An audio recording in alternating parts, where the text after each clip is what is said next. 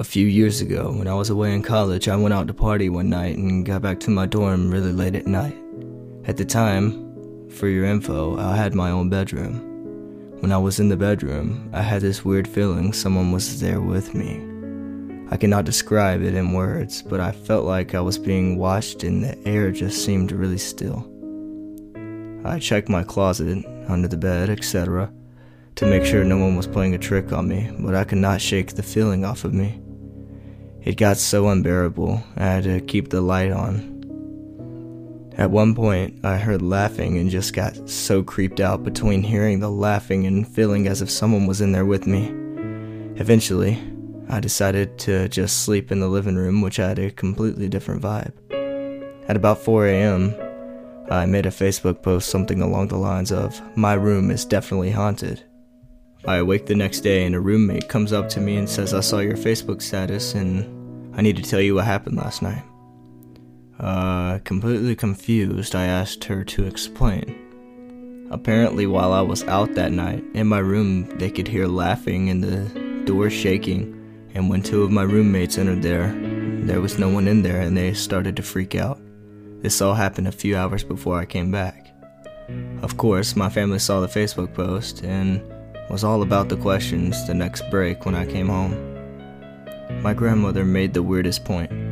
The night I posted the status was my great great aunt's birthday, the one I had dreamed about.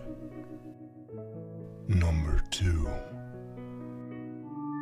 One afternoon in college, I came back from classes and decided to sit on the couch and have a snack. After that, I just passed out. I had a nightmare of some bloody faced demonish thing screaming in my ear at the top of its lungs. I woke up and went about the rest of my day. My roommate comes back later that night and goes into his room.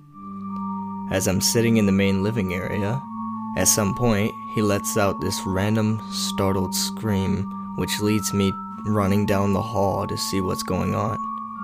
He looks at me and goes, I swear to God, someone with a bloody face just walked from your bedroom into the bathroom.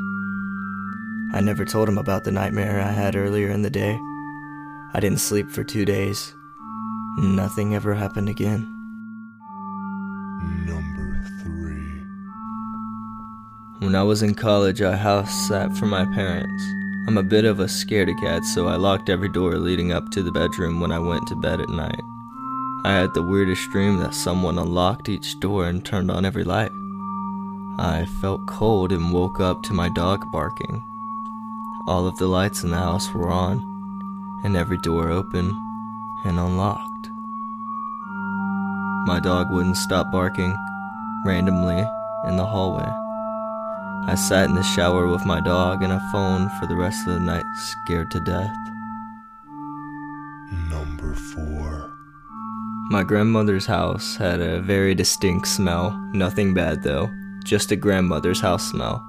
Anyway, when she came to visit us, she always used to sit in a specific chair in the living room. Shortly after she passed away, my father, my older sister, and myself came home and we walked into the living room and we all smelled her. My dad said, Hello, Ethel. And the smell disappeared. I would be skeptical if just one of us experienced this, but it was all three of us. It was crazy.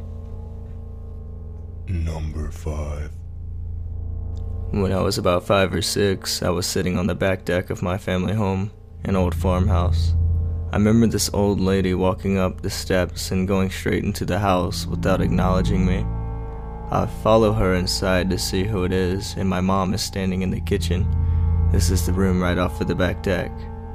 I ask her who's here, and she gives this confused look. Around that time, the original owner of the farmhouse died, and I am 100% convinced it was her.